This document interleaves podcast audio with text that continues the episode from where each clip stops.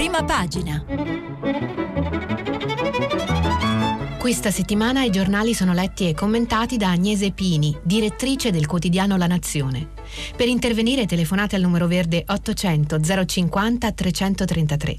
Sms e WhatsApp anche vocali al numero 335 56 34 296.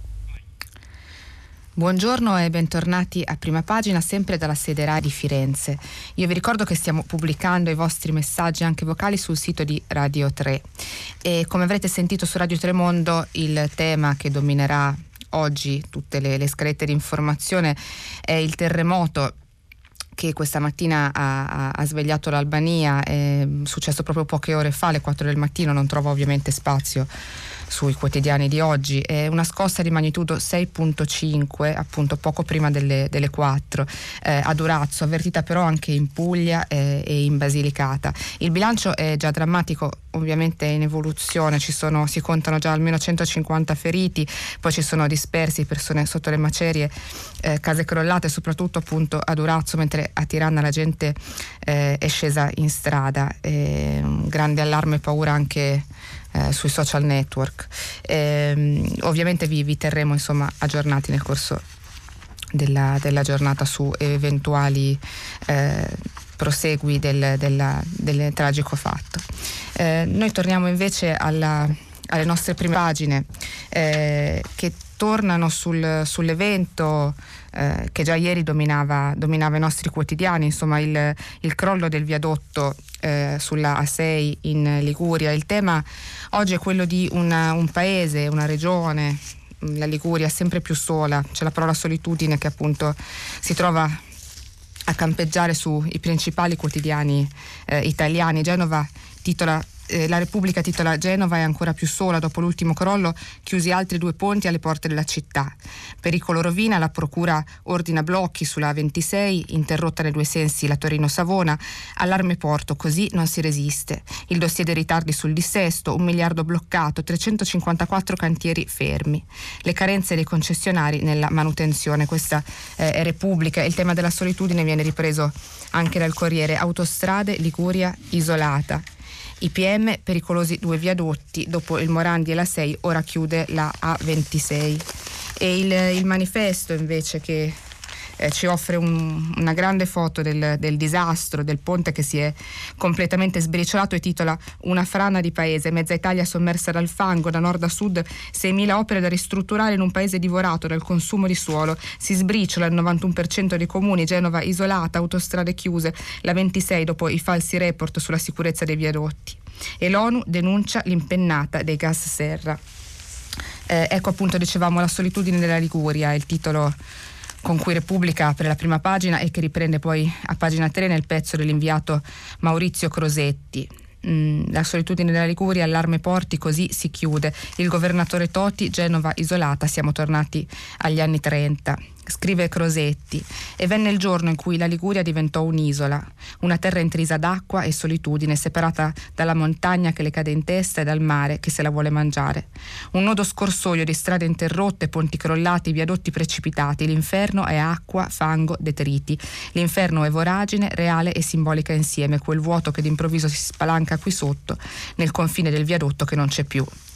E poi prosegue, la Liguria sta diventando un concetto astratto, un'ipotesi. Siamo tornati agli anni 30, dice il governatore Toti. Per andare a nord da Genova non resta che la A7 e chi proviene da Torino e vuole andare a est verso una Toscana che sa di liberazione deve imporsi la claustrofobica deviazione su quella che chiamano viabilità ordinaria e di ordinaria ha solo la follia. Strada statale fino a Sestri Ponente è questa, l'eredità del ponte Morandi e della povera gente morta là sotto e di quella viva ma strappata scissa da case strade quotidianità domestica. Ecco, questo è l'attacco del pezzo di, di Crosetti che appunto ci mostra una regione ormai in ginocchio, devastata da un sistema infrastrutturale che evidentemente, evidentemente non, non, sta più in piedi, non regge più. E, e, e sull'Italia fragile eh, di frane e alluvioni parla il Corriere della Sera eh, nel suo primo piano, sempre eh, a pagina 3, un pezzo di Lorenzo Salvia.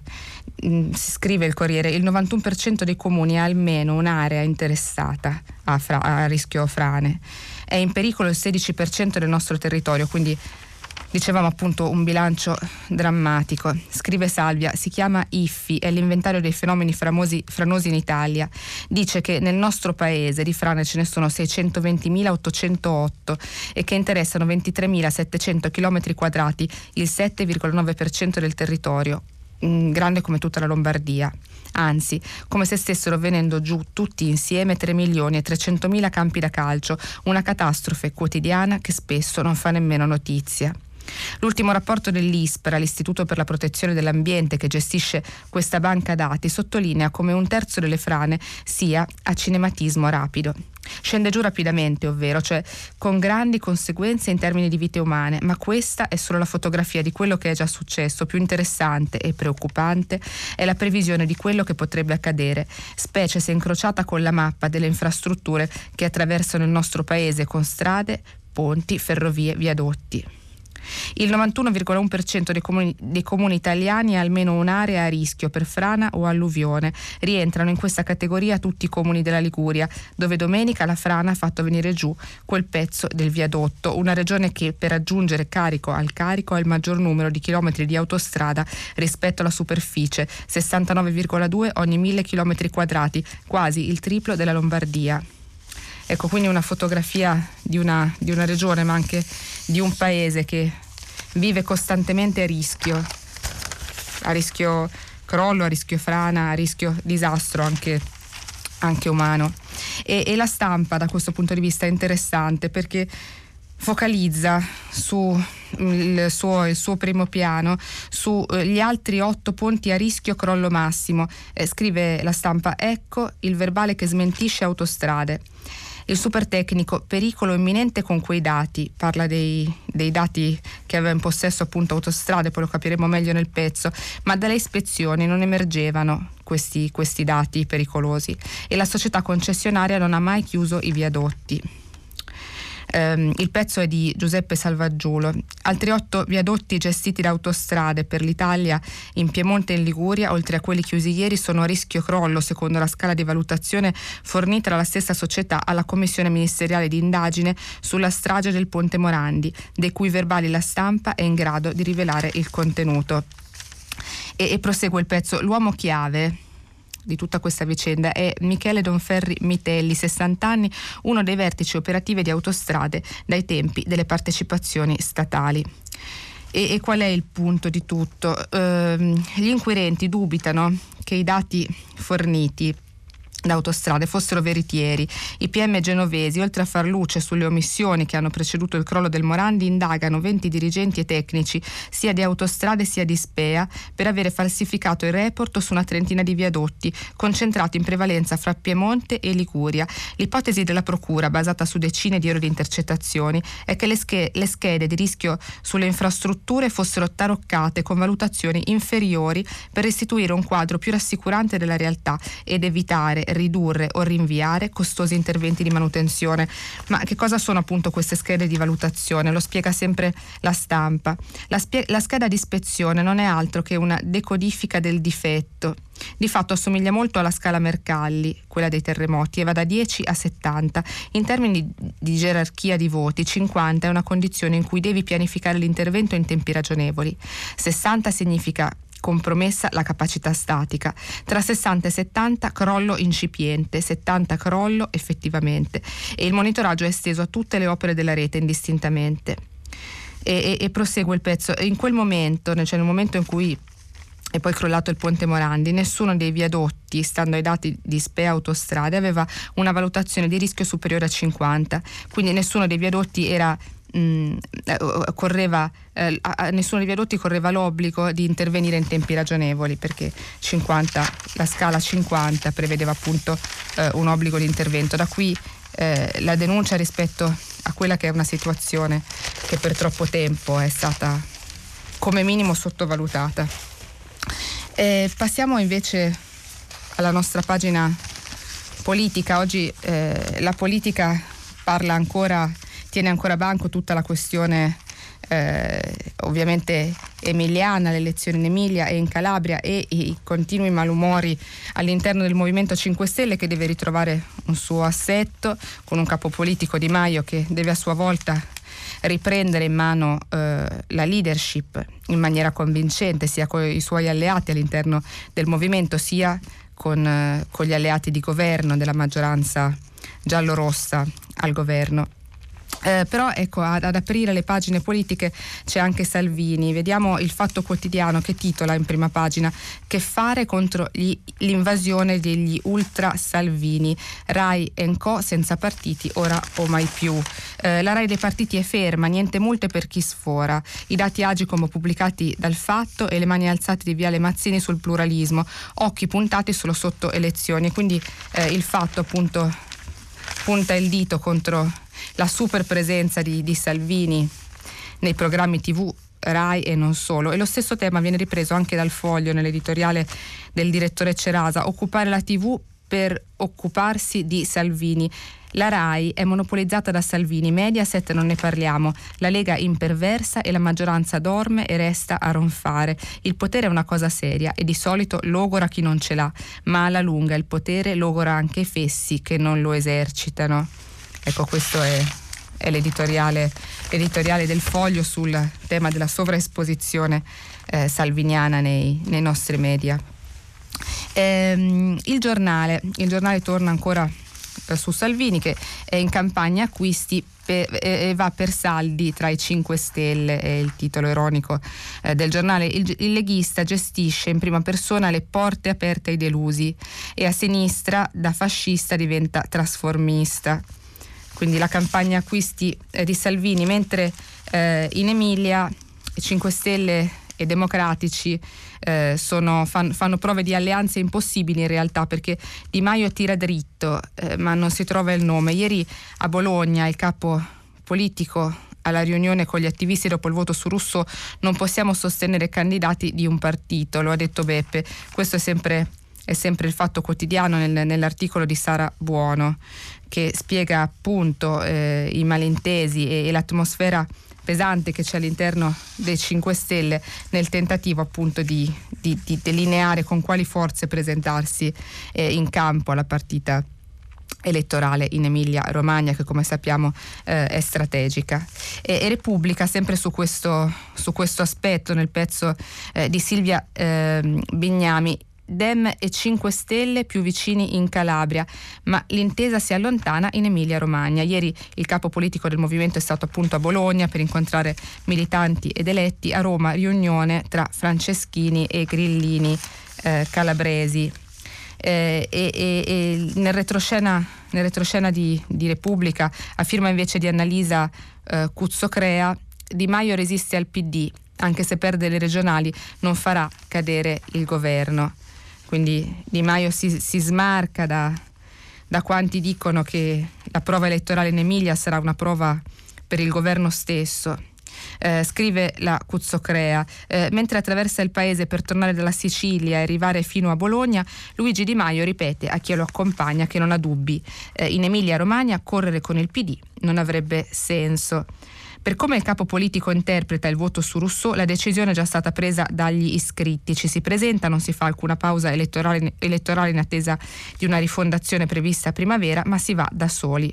Nonostante non si sia ancora trovato un candidato e siano già arrivati dei no, e nonostante sul telefono gli arrivino i messaggi allarmati di chi lo avverte, non prenderti da solo questa responsabilità.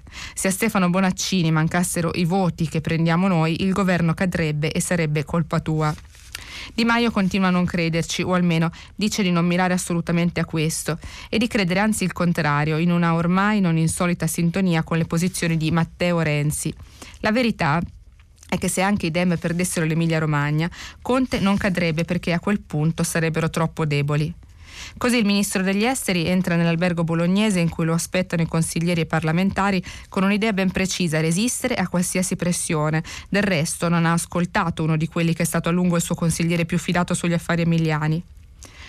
Ecco, ehm, il, il, il, tema, il, tema, è questo, quindi la, la, la, solitudine di Di Maio, il tentativo del, del capo politico del Movimento 5 Stelle di capire, di capire quale posizioni prendere in vista delle prossime sfide elettorali eh, che ci sono in agenda e che sono quanto mai strategiche, ma al tempo stesso anche eh, ci tiene a ribadire queste, questa sfida elettorale non, non, peserà sulla tenuta del governo.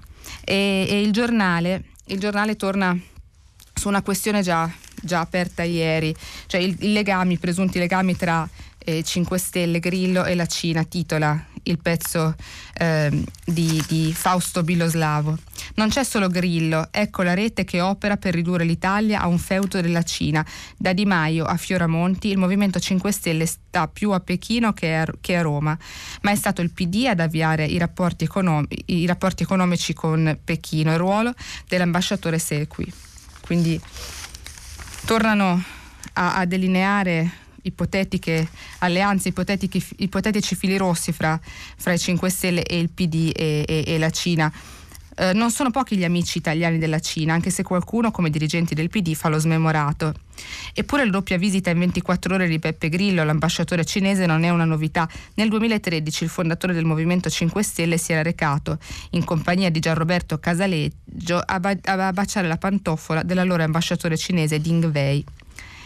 I membri del governo italiano negli ultimi tempi sono più in Cina che negli Stati Uniti. L'ultimo è il ministro con la delega per la ricerca, Lorenzo Fioramonti, da ieri mattina a Pechino. L'esponente grillino deve inaugurare la settimana Cina-Italia della scienza, della tecnologia e dell'innovazione 2019 con il suo omologo locale. Fioramonti, come ministro dell'università e dell'istruzione, sembra non pensare agli studenti di Hong Kong che si battono per la democrazia con archi e frecce, mentre stringe la mano ai dirigenti di Pechino.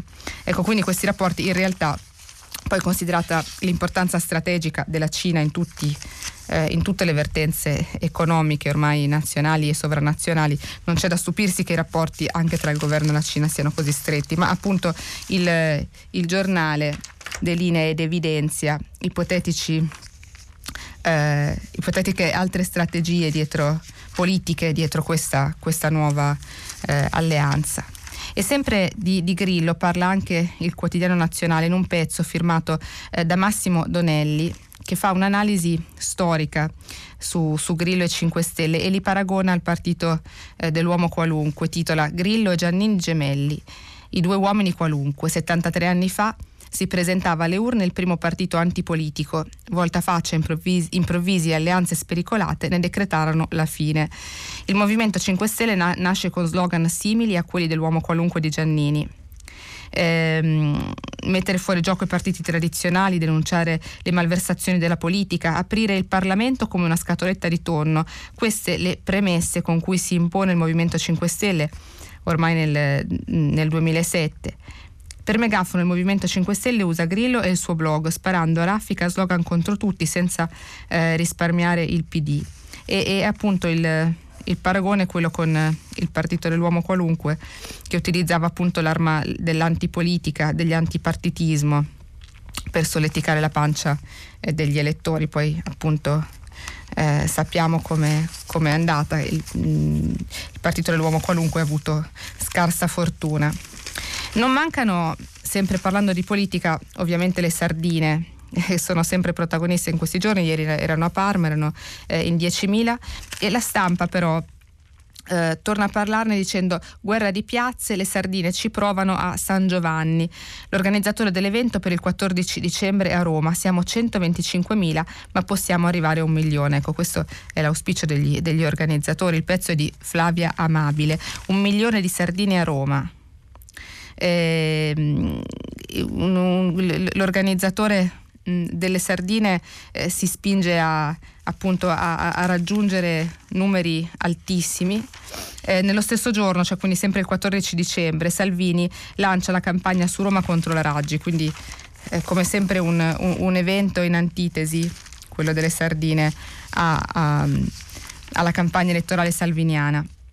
C'è poi un bel un bel pezzo di analisi di Antonio Padellaro sul Fatto Quotidiano che parla anche di giornali e giornalisti e della loro capacità o incapacità talvolta di cogliere alcune sfumature politiche. Il titolo è Conte, Grillo, le sardine e l'Armageddon della malinformazione.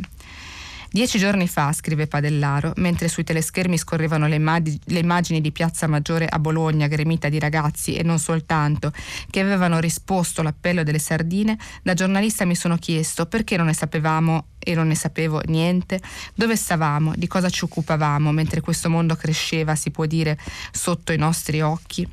Una domanda analoga imbarazzò il direttore del New York Times il giorno dopo la sorprendente vittoria di Donald Trump l'8 novembre del 2016.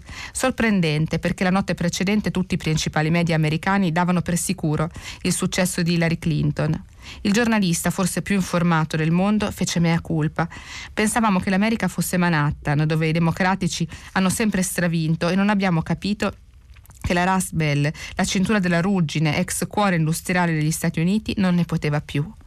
Forse, pensarono in molti, sarebbe bastato andarci. A parziale consolazione potremmo citare la rivolta dei Gilets jaunes in Francia, scoppiata all'insaputa di giornali e governo e più in generale l'avanzata del fronte sovranista in tutta Europa che ci ha colti di sorpresa fin quando i sondaggi, giusto un anno fa, non segnalarono che il consenso per Matteo Salvini e Giorgia Meloni era di colpo raddoppiato. Per non parlare di dieci anni fa, quando furono pochissimi a prevedere che 5 Stelle avrebbero sfondato. Non certo l'allora presidente Giorgio Napolitano che così commentava i primi successi elettorali grillini. Boom, io ricordo solo quello degli anni 60.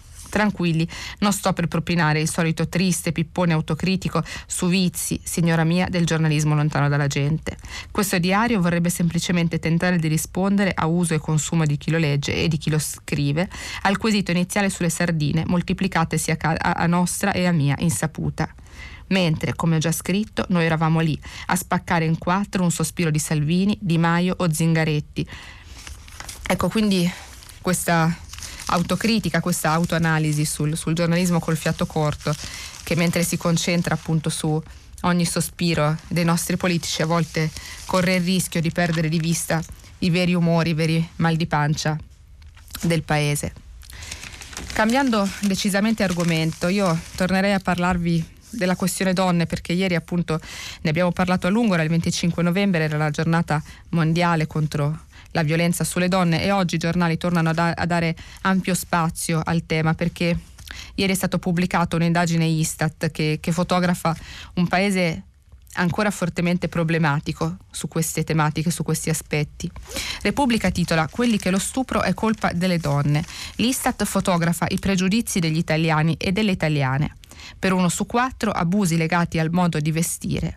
So, secondo il 40% chi vuole sottrarsi davvero a uno stupro ha modo di farlo e c'è chi dice che a quelle serie non può accadere. Il pezzo è di Alessandra Zeniti. Sei una donna seria, hai abbastanza chance di non essere violentata e comunque occhio a come ti vesti, perché gonne corte, scollature, tacchi alti e trasparenze o qualsiasi altro look che attiri l'attenzione del maschio italico può provocare una violenza sessuale. Se poi hai bevuto qualche cocktail di troppo o hai assunto droghe è proprio colpa tua e non cercare di giustificarti dicendo che t'hanno presa con la forza, minacciata, soggiogata, picchiata, perché se quel rapporto sessuale davvero non lo vuoi, c'è sempre il modo di sottrarsi. Chi l'avrebbe mai detto che vent'anni dopo la scandalosa sentenza della Cassazione sul non stupro della ragazza con i jeans, un numero assolutamente rilevante di italiani avrebbero risposto con queste affermazioni da medioevo a, alle domande che per la prima volta l'Istat ha rivolto loro per tracciare l'immagine sociale della violenza sessuale all- e all'interno della coppia. E a proposito di, di donne che bevono un cocktail eh, e, e, e, meritano lo stupro come scrive l'Istat, no? secondo, secondo, quello che pensano gli italiani in fondo alla pancia, molti italiani in fondo alla pancia, non tutti ovviamente, Repubblica approfondisce eh, nella pagina accanto con un'intervista molto dolorosa anche, molto eh, scioccante a, a, una donna. Eh, il titolo è Violentata mentre ero ubriaca, ma a processo sembrava ci fossi io. Eh, e questo è appunto uno dei, dei temi che, di cui si discute più spesso, il fatto che non di rado donne vittime di violenza poi si trovino a, a, a passare quasi per colpevoli nelle aule dei tribunali è una testimonianza molto, molto toccante appunto. Eh, lui era figlio di un politico democristiano, lei una ragazzina di 16 anni, lui la stupra in una notte di primavera del 2012, lei si ritrova al pronto soccorso con il corpo devastato e l'adolescenza in pezzi.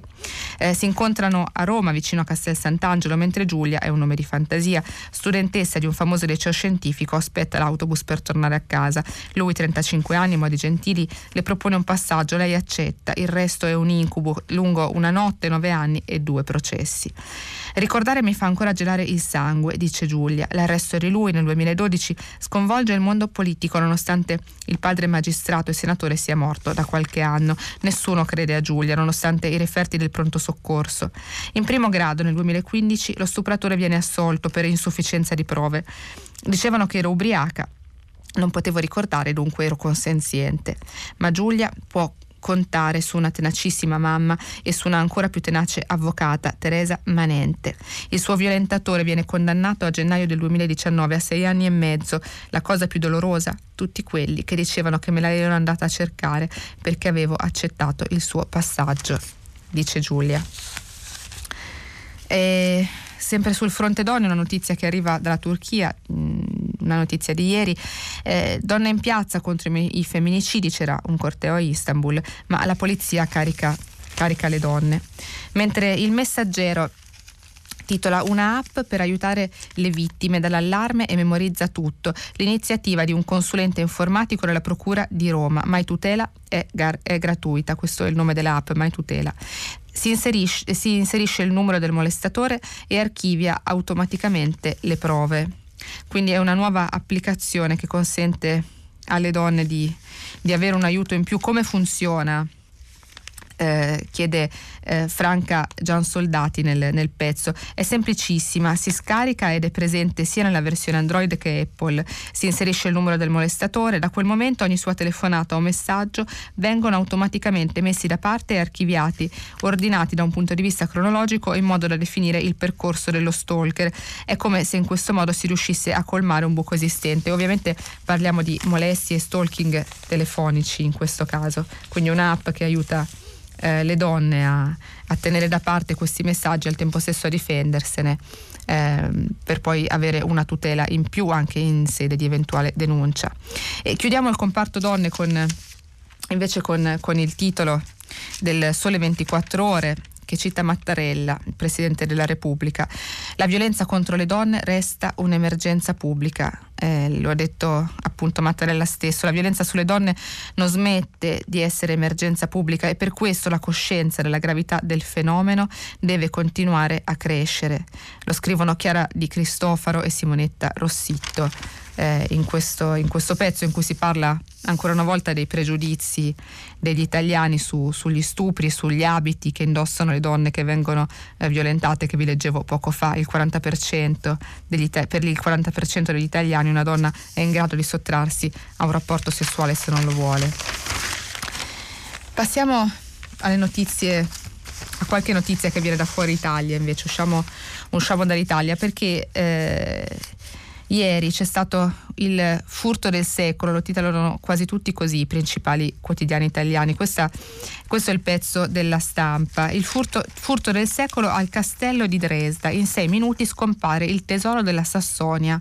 I due ladri erano armati di ascia, l'ipotesi di una talpa, portati via gioielli e diamanti del Settecento valgono un miliardo. Quindi un colpo da un miliardo effettivamente definirlo il colpo del secolo non è improprio.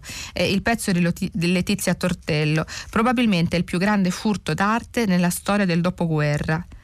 Tre parure di diamanti brillanti e gemme preziose del 1700 sono sparite in pochi minuti domenica notte sotto gli occhi delle guardie dalla Camera del Tesoro del castello di Dresda, un colpo da un miliardo di euro, forse più, eh, della corona sassone, eh, un valore inestimabile. Quelli sono pezzi invendibili che speriamo di recuperare al più presto eh, sono scomparsi nel cuore della notte mentre le telecamere di sicurezza riprendevano i due ladri incappucciati entrati, pare, da una finestra laterale. Avrebbero avuto il tempo di tagliare l'inferiata, infrangere il vetro della finestra, distruggere la teca di sicurezza dei gioielli a colpi d'ascia e fuggire indisturbati. Non è ancora chiaro come mai il sistema di allarme non abbia funzionato adeguatamente, quindi una, una spy story quasi eh, nel cuore della, della Germania. E un'altra notizia che ci arriva dal mondo, ve la leggo su Repubblica riguarda gli Stati Uniti. Il titolo è arrogante e incompetente. I generali non amano più Trump. Il ministro per la Marina si dimette, è l'ultimo fra i militari chiamati a fare ordine alla Casa Bianca. Eh, il pezzo è di Federico Rampini, del corrispondente Rampini, e, e, e ovviamente parla eh, di questi mal di pancia che ci sono alla Casa Bianca contro il presidente Trump. Trump. Dal governo dei generali al governo contro i generali. L'ultimo a cadere nell'amministrazione Trump è un civile per la verità, il ministro della Marina Militare Richard Spencer, che comunque vanta un passato negli avieri della Marina. Il suo licenziamento però ne fa l'ultimo agnello sacrificale immolato a seguito di un ennesimo scontro fra questo pe- presidente militarista e i vertici delle forze armate. Le apparenti affinità ideologiche la generosità finanziaria di un presidente che ha aumentato in modo robusto la spesa per la difesa non bastano a evitare conflitti costanti, spesso irrimediabili. Ben quattro generali ne hanno fatto le spese, lasciando incarichi ai vertici del governo federale. Sulla Siria, tuttavia, sembrano avere avuto l'ultima parola loro. Spencer è stato fatto fuori perché non tollerava un criminale di guerra nei ranghi della US Navy. Il sottufficiale Edward Gallagher, denunciato dai suoi stessi commilitoni nei corpi speciali del, dei SIL, era accusato di reati gravi, dall'assassinio di un prigioniero alle sparatorie contro civili in Iraq. I suoi compagni d'armi non tolleravano di avere al fianco una canaglia. Eh, ecco, quindi questa è l'ultima grana, appunto, il caso del Navy Seal Gallagher, però eh, lo scontro tra le forze armate e il presidente Trump appunto è profondo e soprattutto apre eh, un quadro inedito all'interno degli equilibri di potere negli Stati Uniti. Appunto siamo passati da, da un presidente militarista, il presidente amico delle, delle forze armate, a un presidente che, che eh, ha aperto un fronte con i suoi principali generali. E dalla, dalla, dagli Stati Uniti passiamo invece eh, alla Russia perché volevo leggervi questo articolo, questo approfondimento sul Corriere della Sera che parla appunto eh, di, di, Putin, corsa alle armi, la sfida degli abissi, il gigantesco sottomarino di Putin che può creare lo tsunami nucleare. Il Belgorod, appena varato, è lungo come due giambo, è dotato del Poseidon, cioè una, un'atomica micidiale che può esplodere sotto costa e inondare una metropoli. E gli USA non stanno a guardare, quindi si parla quasi di una nuova corsa agli armamenti eh, nucleari che si fa appunto più incisiva e anche più, eh, più pericolosa proprio in virtù della, della, della, potenza di queste nuove armi in grado di distruggere una metropoli intera. Il pezzo di Guido Olimpo e, e di, di, Paolo Valentino. Eh, quando in caccia a Ottobre Rosso, Alec Baldwin eh, nella parte dell'analista della CIA Jack Ryan, cerca di chiarire al consigliere per la sicurezza nazionale la pericolosità del nuovo sottomarino sovietico, gli dice così: Questa cosa potrebbe depositare un paio di centinaia di testate nucleari a largo di Washington o di New York e nessuno ne saprebbe nulla fin quando non sarebbe tutto finito. Sono passati 35 anni dal romanzo di Tom Clancy, 29 eh, dal film la guerra fredda tra USA e URSS è ormai un lontano ricordo, ma quel sottomarino non è più una fantasia letteraria o hollywoodiana, esiste davvero. Questo è l'attacco del pezzo di Olimpo e Valentino, quindi delle, delle minacce sempre più concrete, che tornano sempre più concrete e tornano concrete proprio nei giorni in cui invece il Papa e ve lo leggo dalla prima pagina dell'Osservatore Romano, fa un monito proprio contro l'uso mh, delle, de, dell'atomica. Il Papa dice è immorale non solo l'uso ma anche il possesso di armi atomiche e lo ha detto durante il viaggio eh, in Giappone, proprio per eh, ricordare le stragi nucleari alla fine della seconda guerra mondiale a Nagasaki e Hiroshima. Dall'abisso si alza oggi la voce degli uomini, dice, dice il Papa, e, e le sue parole, mentre appunto Putin sta costruendo una nuova micidiale arma sono quanto mai, fanno quanto mai presa. Sul fronte invece delle notizie economiche, che cos'è che tiene banco? Beh, allora il Sole 24 Ore parla di ex Silva, chiuso l'accordo con l'indotto, eh, in pagamento il 100% dello scaduto. La crisi di Taranto, eh, nel pezzo di Domenico Palmiotti, Oggi l'emissione dei bonifici, poi l'impegno a garantire la regolarità dei versamenti, mentre sul fronte giudiziario contatti per scongiurare lo stop dell'altoforno 2, quindi forse appunto qualcosa si muove sul, sul fronte Ilva, ma il quotidiano La Verità invece se la prende col governo, sempre sulla stessa partita, titola Governo fuso, per ora sull'Ilva tra Giuseppi, come sappiamo è il modo ironico con cui viene chiamato Giuseppe Conte dopo che lo stesso Trump eh, sbagliò a scrivere il suo nome, storpiandolo in Giuseppi anziché Giuseppe nel tweet con cui si congratulava con lui per eh, il nuovo governo, il, nuovo, il, il, Conte bis. Per ora sull'Ilva tra Giuseppi e Mittal l'unico accordo è sul prendere tempo, scrive la verità. L'esecutivo non sa come imbastire il piano di aiuti pubblico, gli indiani devono decidere se mollare, è un gioco delle parti. E sempre di Conte parla invece Libero, il quotidiano Libero. Eh, Conte mangia con gli operai, Conte era Melfi, Conte mangia con gli operai che mette in crisi, scrive Libero, che titola Il pranzo di Giuda. Il Premier rassicura i lavoratori Fiat di Melfi, ma i suoi provvedimenti su ecologia e auto aziendali affossano il settore. Il Premier Conte ha fatto visita eh, allo stabilimento FCA di Melfi, rassicurando i lavoratori. Il pezzo, vi ricordo, è di Nino Sunseri. Sulla fusione FCA-PSA il governo non può rimanere indifferente, ha detto Conte. Questa prospettiva progettuale non deve compromettere in nessun modo gli stabilimenti e l'occupazione in Italia anche per l'indotto. Però poi il pezzo mette in luce le contraddizioni di Conte. Mentre si fa i selfie con gli operai di Melfi, i provvedimenti del Conte Presidente del Consiglio mettono in difficoltà lo stesso mercato automobilistico che già di suo non attraversa un buon momento. C'è per esempio la norma in finanziaria che aumenta la tassazione sulle vetture aziendali rispetto alla quale tutti gli addetti ai lavori hanno evidenziato diverse criticità. Sul fronte economico invece passiamo dall'Ilva dall'Italia con il messaggero che titola anche in prima pagina Il salvataggio della compagnia. L'Italia ecco il piano, azienda divisa in due e il volo a Lufthansa. Il pezzo è di Roberta Amoruso, al vaglio l'ipotesi di una nuova strategia in più tappe da affidare tre ai tre commissari, hostess e piloti separati dalle altre attività, Patuanelli non ci sarà alcuno spezzatino. I tedeschi puntano alla società con gli asset più, più redditizi che gestisce aerei e rotte.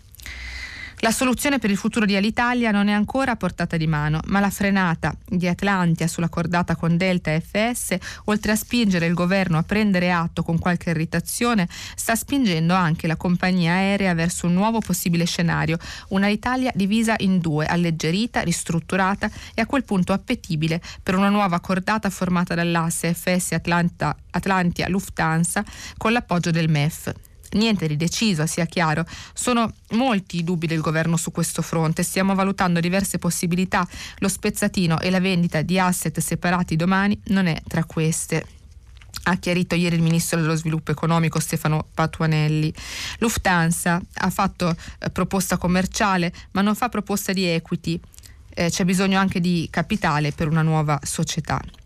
Eh, in realtà dopo che è sceso il gelo sulla cordata con Delta in trattativa da mesi si stanno vagliando una ad una le possibili alternative a partire dallo scenario che può appunto coinvolgere Lufthansa come eh, diceva eh, il titolo. E io chiudo con, con notizie invece che ci arrivano dalle pagine culturali e volevo leggervi eh, qualcosa di questo pezzo del quotidiano nazionale su Collodi perché ieri era, era um, l'anniversario di nascita di Carlo Lorenzini, nato 193 anni fa a Firenze, con l'Odi Il babbo dimenticato di Pinocchio titola il pezzo di Maurizio Naldini.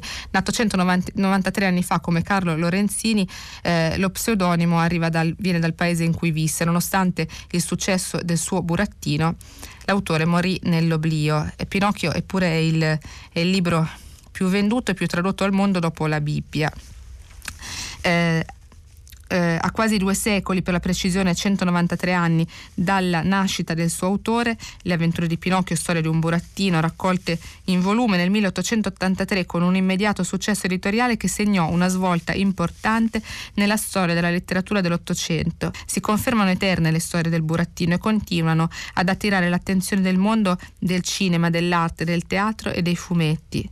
Però appunto Carlo Lorenzini poi morì dimenticato, morì eh, nell'oblio, nell'oblio a soli 64 anni, fu sepolto al cimitero fiorentino delle Porte Sante, mentre il suo Pinocchio conquistava il mondo, lui fu quasi dimenticato dai critici e dagli storici, periodicamente però tornava a far parlare di sé in vari modi, per esempio si è sempre pensato che fosse un massone, che chiave do- in chiave massonica si dovessero leggere anche le imprese del burattino di legno.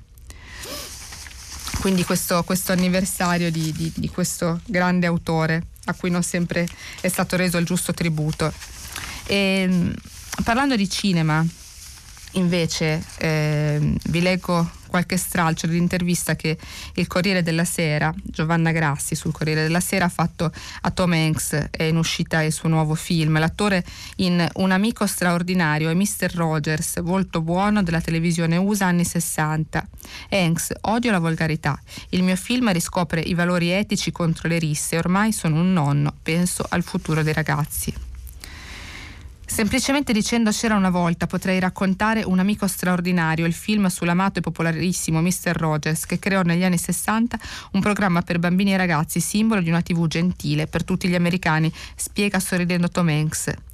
C'era una volta una tv che raccontava senza risse i rapporti tra gli uomini, c'era un presentatore che amava regalare immaginazione e poesia e c'era un uomo che credeva nella possibilità di trasmettere al pubblico un senso etico della vita. Il film, diretto da Marielle Heller, presso in Italia, è appena uscito sugli schermi americani dopo il successo ottenuto al Festival di Toronto. Dieci minuti di applausi per Hanks ha, eh, chiede la, la, la Grazia a Hanks, non ha mai avuto timore che la platea potesse rivelarsi scettica su un personaggio così lontano dall'aggressività televisiva di oggi? Sì, in effetti viviamo tempi molto diversi, risponde Tom Hanks. La TV cerca la provocazione. Fred Rogers era un uomo alla melassa, non un santo, ma sapeva ascoltare gli altri e comunque mh, mm, sapeva comunicare serenità, giocando con i suoi pupazzi, creando mondi e storie. Affrontava anche per i più giovani temi seri come il dolore del divorzio, la disgregazione delle famiglie, il baratro delle dipendenze. Oggi t- tutto si consuma rapidamente. Si usa la tastiera di centinaia di canali televisivi o di piattaforme che offrono tutto. Difficile fermarsi su un programma e approfondire il rapporto con un conduttore. Quindi ecco come è cambiata la televisione dagli anni 60 a, ai giorni nostri. La critica di Tom Hanks a una TV sempre più sguaiata, sempre, sempre meno disposta a, a dialogare davvero con, con, i telespettatori, ad ascoltarli eh, davvero. E chiudo questa, questa, rassegna con una notizia invece di, di, di sanità che però mh, è davvero importante per la ricerca medica e scientifica. Ne parla il giornale che la titola anche in prima pagina. Eh, la scoperta, Alzheimer c'è speranza, trovata la molecola che blocca la malattia. Studio dalla Fondazione Montalcini, l'anticorpo A13 può ringiovanire il cervello. L'Italia è ottava tra i paesi con il maggior numero di persone affette da forme di demenza. Nel nostro paese si stima che ci siano circa 1,4 milioni di malati, oltre 600.000 dei quali sono colpiti da Alzheimer. A causa dell'invecchiamento della popolazione si prevede che nel corso dei prossimi 30 anni i casi di demenza triplicheranno e dentro il 2050 ne sarà affetta una persona su 85 a livello mondiale, coinvolgendo 130 milioni di individui.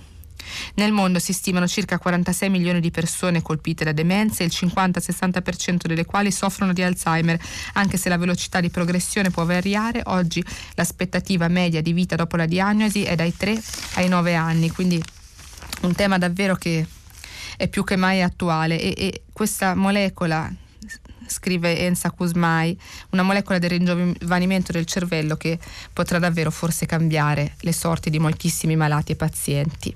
E, ehm, oggi chiudiamo così eh, la rassegna stampa di, di prima pagina. Eh, vi aspetto dopo la pubblicità per il consueto filo diretto. Grazie. Agnese Pini, direttrice del quotidiano La Nazione, ha terminato la lettura dei giornali di oggi. Per intervenire chiamate il numero verde 800 050 333. Sms e WhatsApp anche vocali al numero 335 5634 296. Si apre adesso il filo diretto di prima pagina. Per intervenire e porre domande a Agnese Pini, direttrice del quotidiano La Nazione, chiamate il numero verde 800 050 333. Sms e WhatsApp anche vocali al numero 335 56 34 296. La trasmissione si può ascoltare, riascoltare e scaricare in podcast sul sito di Radio 3 e sull'applicazione RaiPlay Radio. E rieccoci, passiamo al filo diretto con gli ascoltatori. Io vi ricordo che stiamo pubblicando i vostri messaggi anche vocali sul sito di Radio 3, ma vediamo se c'è già qualche ascoltatore in linea. Pronto? Sì, pronto, buongiorno, sono Luca da Roma. Buongiorno Luca. Buongiorno, io volevo intervenire su questo argomento che sta occupando queste ultime giornate, ma che naturalmente secondo me è di primaria importanza su questa, per a parte le violenze sulle donne, ma io volevo portare un discorso su, un altro, su un'altra curiosità, diciamo così. Ieri sono stato dalla mia consulente finanziaria abbiamo parlato di varie cose, si stava poi intavolando un discorso di futuro, pensione, non pensione e mi stava facendo vedere appunto come funzionerà, i contributi, cosa bisogna calcolare e mi ha fatto vedere che c'è un coefficiente che va diciamo, a scalare per, gli anni, un coefficiente che andrà moltiplicato per avere questo risultato. E con mia grande sorpresa ho visto questa tabella che mi ha mostrato dove c'è ancora una divisione, una separazione di questi coefficienti tra maschi e femmine, cioè dell'INPS. Noi abbiamo delle tabelle con dei coefficienti che devono, dovrebbero essere, a mio modo di vedere, uh, unitari per, per, queste cose, che però invece mantiene ancora una divisione, una separazione tra maschi e femmine, quindi con una una differenza di pensione che ci sarà tra un maschio e una femmina, al di là di qualsiasi diciamo, ragionevole eh, mh, è, è, pazzesco, quindi io mi domando se il nostro stesso paese a livello di Stato è a questi livelli ancora mantiene vive queste cose è una cosa allucinante. E qui ci sono, io credo in ballo signori sindacati, politici e tutto quello che vogliamo che dovrebbero farsi un esame di coscienza e, e cambiare domani mattina queste cose, perché se no abbiamo un bel parlare tutti quanti, ma le classi politiche che si riempono le bocche, come fanno, come fanno a giustificare queste cose? Cioè è pazzesco che a livello di pensione ancora lo stesso IMSS mantenga questa separazione. Io ieri quando l'ho visto con la signora sono rimasto così, ho detto ma scusa, ma com'è possibile? Eh, dice sì, queste sono le tabelle, i coefficienti, ho capito, ma non è possibile. Sono rimasto veramente boh, allucinato perché mi sembra veramente ancora... E poi si parla di tutte queste belle cose, ma eh, signori... Grazie Luca. Eh, lei ha, ha, toccato un tema ovviamente molto molto sensibile e delicato che riguarda non solo l'Italia, è, è, un tema, quello della differenza retributiva e anche a livello pensionistico, quindi dove si riverbera anche a livello pensionistico tra uomo e donna, è un tema, dicevo, che riguarda l'Italia e il mondo intero. E in termine, diciamo così, tecnico, se vogliamo usare questa parola, viene chiamato gender gap è la differenza salariale che riguarda eh, maschi e femmine in ogni settore, mh, mm, soprattutto nel privato. Eh, lo, lo, hanno tirato fuori eh, ultimamente moltissimo, addirittura anche le, le, le, le, attrici a Hollywood, c'è differenza di, di, di compenso perfino in questi, in questi mondi dorati e, e, dai mondi dorati a quelli che riguardano ciascuno, ciascuno di noi. Sono consuetudini che prima di essere lavorative sono appunto inevitabilmente anche culturali che ci portiamo, che ci portiamo dietro e che eh, non vanno a colmare il divario che c'è tra, tra, uomini e donne nel mondo del lavoro che è, è, è, è tutto quel, quel, comparto che più degli altri dovrebbe invece eh, avvicinare eh, i due sessi per renderli eh, più egualitari eh, partendo da lì, quindi da, da, un uguale trattamento economico che non abbia distinzioni di sesso, ma che abbia distinzioni giustamente di, eh, sì, di, di, di, età, di età in cui, da, di, tempi in cui uno è stato nel mondo del lavoro, quindi non distinzioni sessuali che non hanno nessun senso. Ecco, partendo da qui, certamente, ripartendo da qui eh, si può riprendere in mano tutto un discorso che abbia davvero senso sulla, eh, sulla parità di genere. Questo è un tema appunto attualissimo di cui si dibatte fin troppo poco eh, perché poi inevitabilmente, eh, come diceva giustamente lei eh, e, sottolineava giustamente lei eh, nel, nel, dibattito pubblico no, sul, sul, problema, eh, sulla questione femminile, sulla violenza contro le donne, ieri era la giornata mondiale dedicata proprio a questo, prendono il sopravvento eh, questioni più, eh, più immediate anche, no? di più immediata comprensione, appunto la violenza fisica eh, sulle donne, ma ieri parlavamo, eh, abbiamo parlato a lungo del fenomeno del cosiddetto stalking economico, quindi anche eh, di quella che è una la, la, la differenza di eh, status economico che c'è tra, tra, maschi e femmine e che va inevitabilmente a, comprend- a, a compromettere eh, l'autonomia, l'indipendenza e la libertà delle donne. Quindi eh, grazie Luca, tra l'altro ci sono eh, molti, molti messaggi che vedo arrivare appunto eh, sul, nostro, sul, nostro, sito, sul sito di eh, Radio 3 proprio riguardo, riguardo al, um, al tema un tema che ha affrontato sempre ieri anche tutta la città, l'altro, l'altro programma di, di, Radio 3, quello appunto dello stalking economico. Ma vediamo se c'è un altro, un altro ascoltatore in linea. Pronto? Pronto, buongiorno, sono Paolo da Roma. Paolo, buongiorno. Buongiorno, senta, in questi giorni in cui io ascolto su tutti i media mm, bollettini di guerra, di dissesto idrogeologico, frane, ponti crollati o che stanno per crollare, eh, sento addirittura della Liguria che è isolata dal mondo, la Liguria, non parliamo con rispetto di Aliguri e Filicuti, la Liguria da oggi è isolata dal mondo, c'è un tema che negli ultimi anni abbiamo sempre avuto presente e che adesso è sparito, forse per pudore, perché non si parla più di TAV in questi giorni. Forse perché c'è veramente un pudore parlare di qualcosa di completamente inutile in un paese che sta crollando e che adesso vorrei veramente sentire paragonare a quello che invece andrebbe fatto realmente sul nostro territorio italiano che sta disfacendosi. Oggi sentivo proprio il verbo disfacersi, si sta disfacendo l'Italia e noi per anni, sono anni, anni anni, forse anche decenni, che sentiamo parlare di TAV. Ultimamente però questa parola magica è sparita. Dobbiamo completamente ripensare il nostro modello delle infrastrutture. Non abbiamo bisogno del TAV, abbiamo bisogno dei miliardi che vengono messi per la sicurezza dei cittadini e del paese. Guardi Paolo, grazie per la domanda. Il, i, due temi che lei sollevava sono ovviamente attualissimi e non così tanto in contraddizione. Il punto è questo, che eh, in Italia c'è un'emergenza, non un problema, ma una vera e propria emergenza di pianificazione infrastrutturale eh, su, su, sul lungo periodo, che non riguarda solo la costruzione di nuove infrastrutture, come giustamente diceva lei, ma riguarda anche il mantenimento, la manutenzione, che poi è il tema che oggi ha dominato appunto eh, i giornali, ma anche ieri. Quindi questi soldi, come, come, dicevano soprattutto ieri i quotidiani, i principali quotidiani italiani, i soldi per la manutenzione non è che non ci sono, ci sono, ma vengono mal spesi, mal investiti, mal programmati.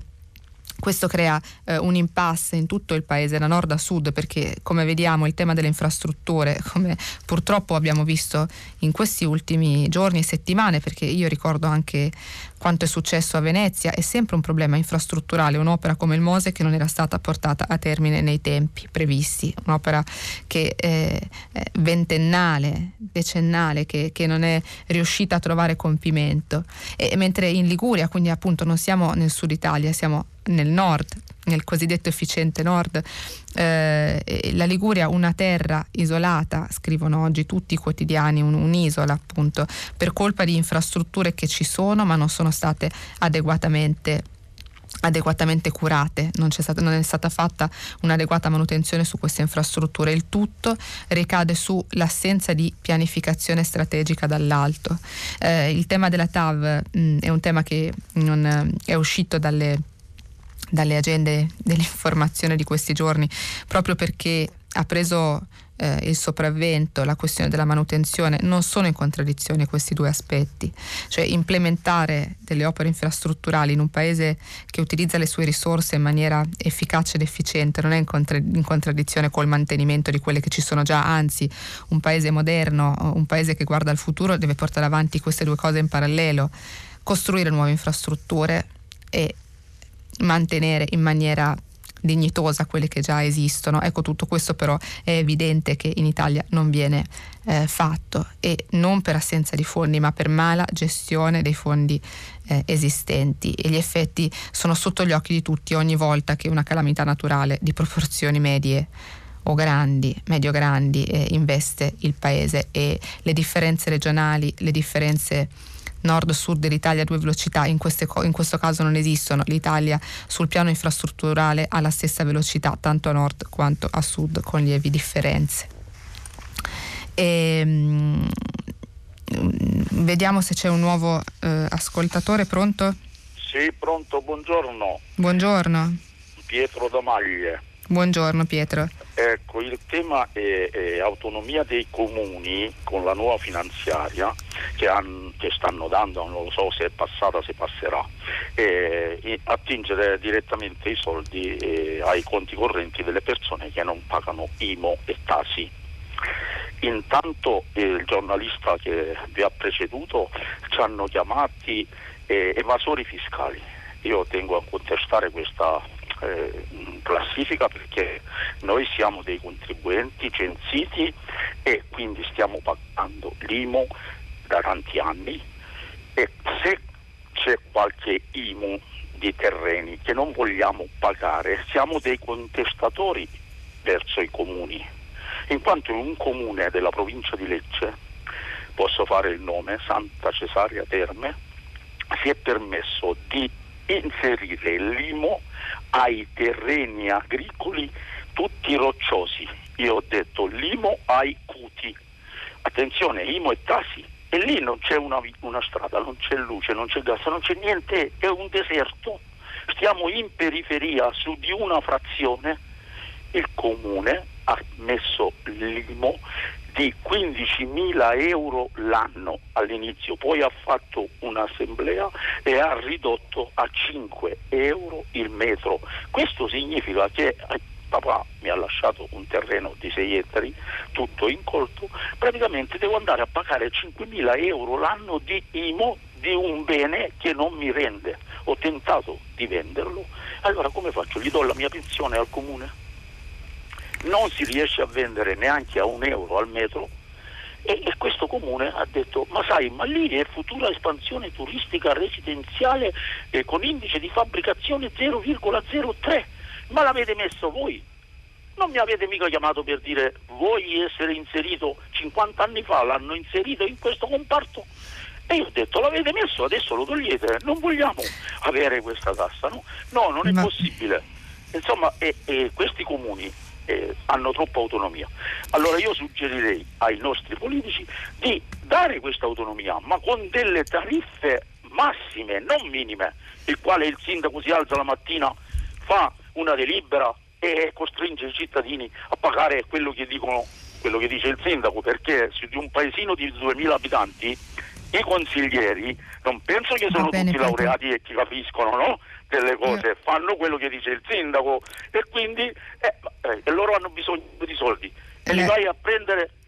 Le ringrazio Pietro per questo, per questo intervento che oh, capisco il suo, il suo disagio che riguarda lei come eh, moltissimi cittadini, perché come sappiamo il tema della, della pressione fiscale è, è, è, un tema fortissimo. Tra l'altro eh, nell'ultima finanziaria c'è la proposta di fare di Imutasi una sola tassa, eh, rientra in questo pacchetto fiscale insieme eh, alla, a, al, al, taglio ehm, previsto del, del, cuneo, del cuneo fiscale e in questo, come lei giustamente eh, sottolineava, ehm, cambia anche il ruolo dei comuni che secondo eh, l'idea eh, de, de, di, di, Palazzo Chigi dovrebbe appunto eh, cambiare il loro, il loro, ruolo all'interno di quest'opera di riscossione. Il principio eh, fondamentale sarebbe quello di dare agli enti locali gli stessi strumenti che oggi ha in mano l'Agenzia delle Entrate per, per la caccia alle imposte nazionali.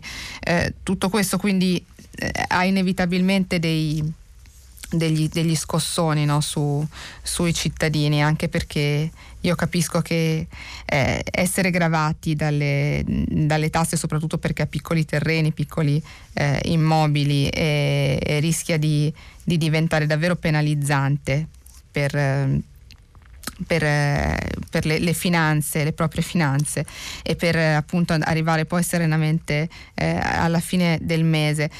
In, realtà, in realtà, secondo quanto sta succedendo nella nuova manovra finanziaria, tutto questo dovrebbe eh, andare poi in una direzione migliore, cioè dovremmo arrivare a un trattamento mh, migliore per i cittadini sotto questo punto di vista. Questo è, è appunto l'auspicio ma eh, come sappiamo poi le, le, cose me- messe in pratica hanno sempre dei risvolti differenti da quelli che leggiamo eh, sulla carta. Eh, vediamo se c'è un nuovo, un nuovo ascoltatore in linea, pronto? Sì, buongiorno, sono Roberto, chiamo da Cagliari. Buongiorno Roberto.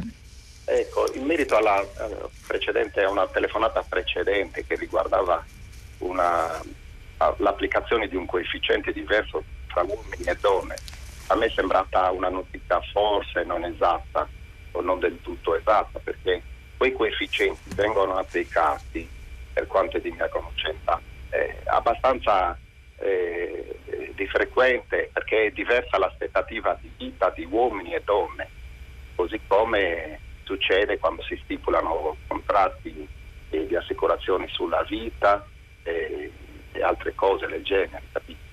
Quindi eh, quella di prima a me sembrava una notizia non proprio esatta, ecco, volevo solo precisare questo.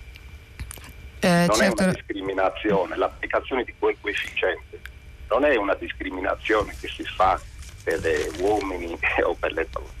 Eh, è solo, ripeto, è una diversa aspettativa di vita, sono calcoli Roberto, guardi, lei ha perfettamente, ha perfettamente, ragione perché l'applicazione dei coefficienti per quel che riguarda le, le, pensioni dipende appunto dalle aspettative di vita che è diversa per, per maschi e femmine.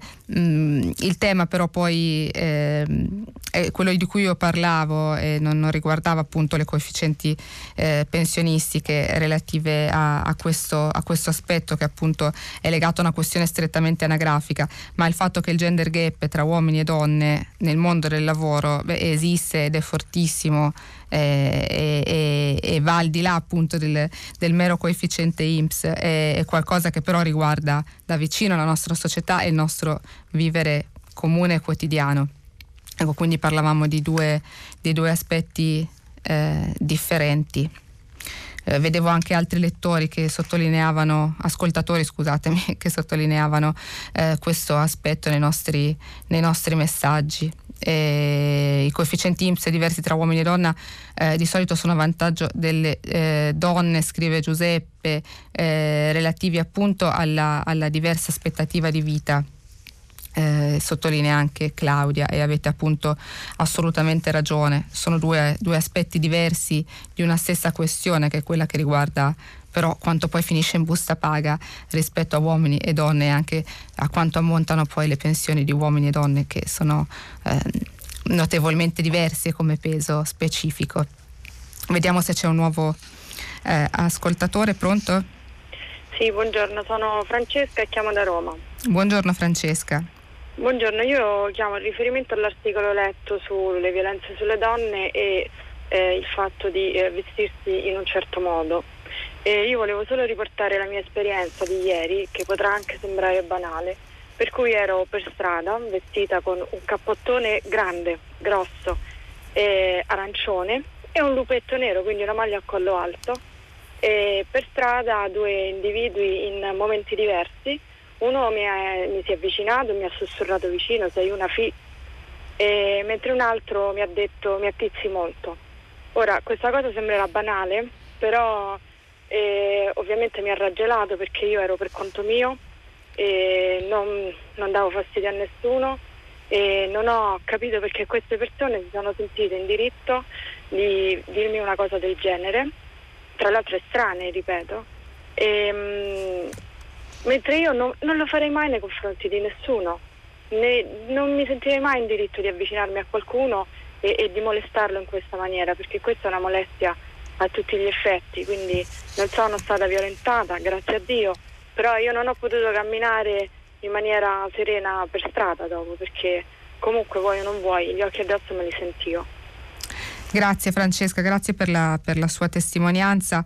È, è, un racconto suo che è comune a, a moltissime, insomma, ecco, poi al di là e, e testimonia il fatto che, che la, la, la, molestia o, o, l'abuso ovviamente non ha nulla a che fare con il modo in cui le donne si, si vestono o, o, si atteggiano o si truccano o dal tipo di scarpe che indossano. Ecco, questa è, è, una testimonianza preziosa proprio perché ci racconta questo, che talvolta c'è ancora molto pregiudizio, c'è un modo di pensare molto di pancia rispetto a questi temi, un modo di pensare che però poi non ha nulla a che fare con la realtà. Il tema delle molestie sulle donne appunto non, non, può essere associato all'abbigliamento, a maggior ragione se pensiamo che oltre al di là di quello che è successo a lei, insomma le è successo per strada, però la maggior parte degli abusi e delle violenze si consumano eh, all'interno della famiglia, all'80% si consumano all'interno della famiglia oppure anche dei posti di lavoro.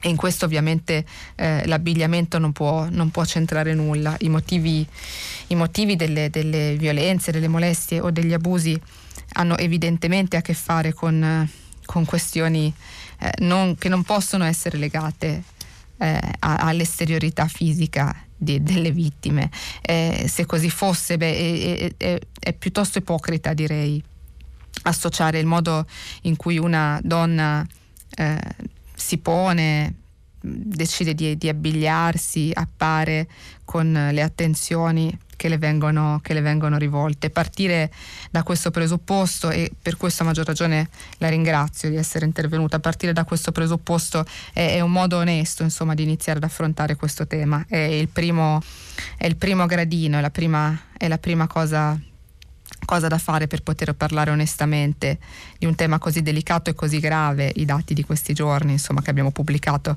su tutti i giornali in questi giorni, una donna uccisa ogni tre giorni, una donna aggredita ogni 15 minuti, questi dati sono talmente allarmanti e gravi che la questione non può essere minimamente, minimamente ridotta a un fatto di estetica o di esteriorità come ha detto anche il nostro Presidente della Repubblica Mattarella eh, proprio ieri, il, le, le, quello della violenza sulle donne è eh, un'emergenza nazionale e come tale va, va, trattata e non trattarla come tale è sbagliato per tutti, per, uomini e, e per gli uomini e per le donne.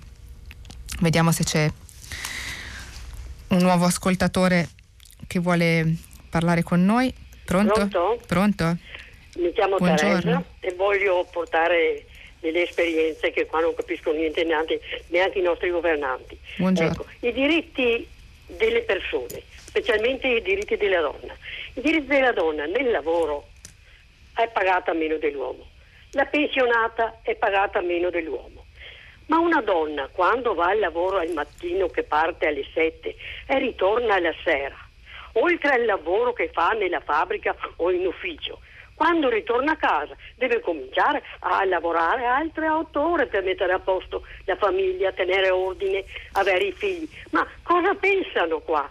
Pensano a cosa? Devono pensare alla donna che per forza mm, perde anche la testa qualche volta, poverina, perché ritorna a casa tutto nelle spalle. Va bene che ci sono anche qualche uomo bravo che li aiutano, però la più parte è la donna che ha lavoro, famiglia, casa. Sa cosa diceva mia mamma una volta? Ricordatevi ragazze che la casa, tre cantoni, le dico in dialetto, tre cantoni sono della donna e uno è dell'uomo. Armatevi di tanta pazienza perché il lavoro è vostro. Quindi questo dovrebbero capire i nostri governanti, signora. Non è possibile andare avanti così. Io ho 79 anni, signora. Le, le nostre lavorano, vieni a casa 6. Come si Grazie, fa? Sì. A me mi bolli, sa cosa mi bolli? Almeno le diano uno stipendio adeguato all'uomo o anche di più. O anche di più perché ha doppio lavoro. Scusatemi. Grazie signora per questa. No, grazie a lei per, per, averci chiamato e per questo suo appassionato appello e accorato appello. Beh, e, e, lei dice cose che sono giuste e vere. Io la mia speranza, cosa posso dirle, è che cambino sempre di più ora per, per, per ehm, per quel che riguarda il, il, famoso gender gap, che è appunto il divario salariale, il divario di stipendio tra uomini e donne, beh qui l'impegno deve arrivare anche dai nostri governanti, non, non è qualcosa che può cambiare solo da sé, non può essere solo un processo culturale. Per tutto l'altro aspetto, cioè quello del, de, degli uomini che non aiutano in casa le donne, beh qui eh, il, il, passaggio, il cambiamento, signora Teresa, è, è, è anche culturale, passa anche dal modo con cui eh, gli uomini vengono educati a rapportarsi in casa nei, nei, confronti delle loro fidanzate, delle loro compagne, eh, delle loro mogli, passa da, dal presupposto per cui è naturale, dovrebbe essere naturale o diventare naturale per un uomo occuparsi delle solite cose di cui si occupa una donna, a maggior ragione eh, se eh, una donna lavora, lavora fuori casa così come in casa i compiti dovrebbero essere eh, suddivisi in maniera equanime. Ecco, questo è, è, sarebbe un bellissimo traguardo sociale un bellissimo traguardo sociale e culturale per la parità, per la famosa questione della parità. Io credo che molto, molto si sia fatto negli ultimi anni, molto si stia facendo e credo davvero anche con... Eh, sono, voglio essere ottimista, però credo che le, le, nuove generazioni siano più sensibili da questo punto di vista, tanto eh, le ragazze quanto i ragazzi. Le ragazze perché sanno chiedere e pretendere di più di quanto non sapessero chiedere e pretendere prima e i ragazzi perché sono più disponibili ad ascoltare, anche in virtù del fatto che sono stati educati di più ad ascoltare, tanto a scuola quanto in famiglia. Quindi eh, sarò ottimista, ma mi piace vedere le cose in questo senso cioè si sta facendo un'evoluzione, si sta cambiando e l'auspicio è che questa evoluzione, questo cambiamento possano, possano arrivare davvero a un compimento concreto per tutti. Cara Teresa, quindi grazie. E sentiamo se c'è un nuovo, un nuovo ascoltatore, pronto? Eh, buongiorno. Buongiorno. Sì, sono Maria Teresa da Milano. Buongiorno Maria eh, Teresa. Volevo, sì, volevo legarmi al discorso appunto che riguarda la, l'abolizione, la cancellazione della violenza contro le donne che è stato trattato molto bene. Io ho seguito soprattutto Rai 3 in questo eh, modo molto approfondito anche apprendo degli aspetti a fondo. Dopodiché una cosa che mi colpisce quando si parla di numeri è che un numero molto più grande è quello dei morti sul lavoro. Cioè che è un tema, non si parla non so se sei, sette volte tanto, ma non perché sono due cose completamente diverse, però dovrebbero avere, come dire, un'attenzione, abbiamo conquistato un'attenzione sul tema femminile ed è bello, importante, però forse noi stesse donne dovremmo farci promotrici di, di un'attenzione sul tema dei, dei morti sul lavoro, degli infortuni, ma dei morti sul lavoro che è una cosa che passa così, mm, no? notizia piccolissima, come se fosse una cosa scontata. C'è stata una certa fase in cui Napolitano, no? il Presidente, si era, si, era molto, mm, si era, molto, impegnato su questo terreno e poi adesso un po' il tema è caduto. Insomma, volevo segnalare. Esprimiamo no. questa sensibilità su, anche su questo fronte. C'è... Proprio le donne, proprio le donne. Eh, ha ragione Maria Teresa e, e, e la ringrazio. In realtà il tema delle, delle, vittime sul lavoro, beh, questi temi che passano dal, dal, sociale al culturale sono un po' ciclici, eh, ci sono fasi in cui i giornalisti o anche la società civile o la politica ne parla di più, fasi in cui se ne parla meno perché poi le agende vengono eh, sovrastate dalla cronaca, da, dall'immediato, da quello che ci passa sotto il naso in quel momento. Eh, però ecco, ciclicamente per fortuna si torna anche a parlare molto di morti sul lavoro. Io se non sbaglio c'era un, un, un, eh, l'ultimo report che riguardava il 2019 che parlava di 700 morti sul lavoro, è, è un'emergenza enorme anche questa. Mm, eh, parliamo sempre di temi appunto legati a, a, al sociale, no? il, così come eh, una donna potrebbe, dovrebbe avere il diritto a uscire di casa senza sentirsi in pericolo, così eh, fa parte dei diritti umani anche il diritto di lavorare senza dover rischiare di non, non tornare a casa la sera. Eh, il, il, tema delle, delle, morti sul lavoro è quanto mai urgente, non solo appunto per i numeri che, che citavo poco fa e che lasciano, sono drammatici. E inaccettabili, ma eh, riguarda anche il fatto che spesso eh, nel mondo del lavoro ci sono ancora troppi lati oscuri, troppi buchi neri perché, per quel che riguarda la sicurezza nel mondo del lavoro e non solo la formazione alla sicurezza, perché per rendere un posto di lavoro sicuro bisogna formare i dipendenti alla sicurezza e come sappiamo tutto il tema della formazione è assolutamente secondario ancora in troppe aziende, soprattutto quelle piccole, medio piccole o piccolissime. Eh, e poi beh, inevitabilmente il tema delle morti sul lavoro sottende a tutti quei comparti, a tutti quei settori in cui eh, il lavoro spesso coincide ancora con la parola sfruttamento. E lo so che sono temi non sempre all'ordine del giorno, sembrano quasi parole un po', un po vecchie o temi un, un, po' vecchi, ma invece eh, sappiamo e spesso i racconti di cronaca ci restituiscono una realtà che è quanto mai, eh, che è quanto mai così, è quanto mai arretrata da questo punto eh, di vista. Eh, parliamo del lavoro nero, parliamo eh, di, di quello che succede per esempio ai, ai, braccianti, spesso immigrati irregolari nel sud. Ecco, nel, sul tema delle morti del lavoro, sul lavoro spesso eh, aumentano, aumentano i rischi eh, laddove anche le condizioni di vita, le condizioni sociali e economiche di chi, di chi lavora sono, partono da condizioni già eh, arretrate. Eh, l'attenzione della politica e dei media su questo tema è appunto come dicevo altalenante, va a flash, a volte si illumina, si fanno paginate, era ottobre la giornata contro, contro, sulle, contro, le morti bianche, no? per sensibilizzare sul tema delle morti bianche. Ogni mese ha la, la sua giornata e poi qual è il rischio che si corre di parlarne tanto nei, nei giorni, nelle settimane immediatamente vicine a queste famose giornate dedicate e poi di, di far sparire completamente i temi dalle, dalle, agende, dalle cronache. In realtà, come diceva lei, Maria Teresa, l'unico modo per cambiare le cose è quello di parlarne eh, il più possibile, perché l'unico modo per cambiare le cose è quello di avviare dei, de, dei mutamenti che siano innanzitutto culturali e quindi che riguardano anche il mondo dell'informazione senza dubbio e non solo della politica.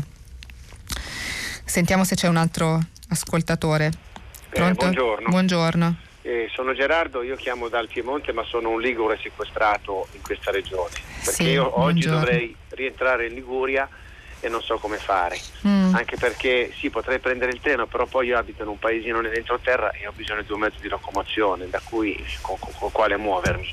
E quindi mi, mi, viene veramente difficile. E volevo solamente eh, dire che eh, sì si parla di emergenza ma non è un'emergenza quella che sta attraversando la Liguria. È la conseguenza di eh, un'incuria e di una politica condotta in maniera eh, assolutamente indiscriminata che, che risale agli anni 60 del secolo scorso quando si è deciso che anziché realizzare delle infrastrutture che attraversassero la, la regione, che la collegassero con, con, le altre, si è deciso di utilizzare il suolo per costruire seconde, terze, quarte, quinte case. Eh, guardi, io ho abitato per anni ad Alassio e siamo arrivati a un certo punto, quando c'era il boom edilizio, a 11, 12, 13 mila metri, eh, euro a metro, quadro, a metro quadro. Quindi capisce che è stata fatta una scelta ben precisa. Costruiamo case e freghiamocene delle, delle strade. E questo è, la, è, la, è, diciamo, è, la, il risultato di questa politica. Ha ragione. Ripeto, da quasi, da quasi mezzo secolo. Ha ragione Gerardo, io eh, ho, ho, ho, colto perfettamente la, la sua questione. Il tema appunto oggi eh, leggere, leggere, le prime pagine dei quotidiani era davvero desolante, no? questa immagine di una Liguria sola. Beh, e la Liguria è una terra con un sistema idrogeologico già fragilissimo, un ecosistema fragilissimo, è stretta tra, tra, tra i monti e il mare, è una regione complicata e che è stata troppo spesso violata. Non è un caso che moltissime delle, delle tragedie, dei dissesti idrogeologici degli ultimi anni siano eh, successi proprio in Liguria, perché come giustamente sottolineava lei, mettendo in evidenza tutti i limiti anche delle nostre amministrazioni pubbliche, non solo dei nostri governi, negli ultimi decenni, beh, la gestione di tutto il comparto immobiliare, non solo eh, infrastrutturale della regione, è stata portata avanti in maniera dissennata. Gli effetti di questa mala gestione sono visibili purtroppo nella, nella quotidianità eh, non solo quando succedono le tragedie, perché poi a fronte delle tragedie ci sono tantissimi eh, minuscoli, piccoli o medi disagi eh, che, che, influenzano la quotidianità di chi vive in queste terre e che si trova a fare i conti appunto quasi tutti i giorni con una serie di disagi dovuti a frane, smottamenti, strade che non funzionano più, strade chiuse.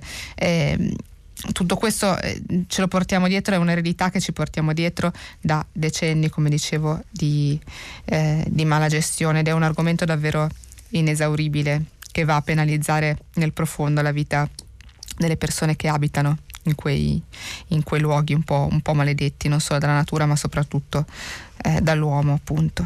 Eh, noi per oggi ci fermiamo qui, ehm, vi leggo giusto qualche, qualche, messaggio che ci è arrivato sulla, sulla, nostra, sulla nostra, pagina. Eh, molti, sono, molti, sono, legati alla questione uomini e donne, ma perché la cura della casa, della famiglia e della donna si chiede eh, un ascoltatore. Eh, mh, oppure sempre legato allo stipendio, al gender gap, che è un tema evidentemente che interessa moltissimo i nostri ascoltatori. Ci fate qualche esempio di uomini e donne che, che fanno lo stesso lavoro e guadagnano, diversamente?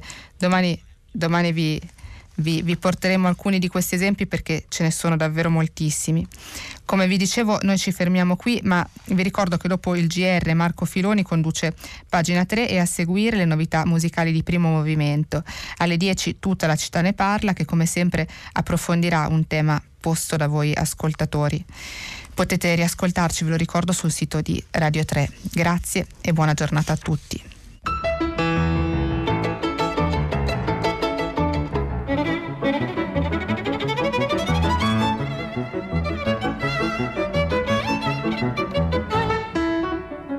Agnese Pini, direttrice del quotidiano La Nazione, ha letto e commentato i giornali di oggi.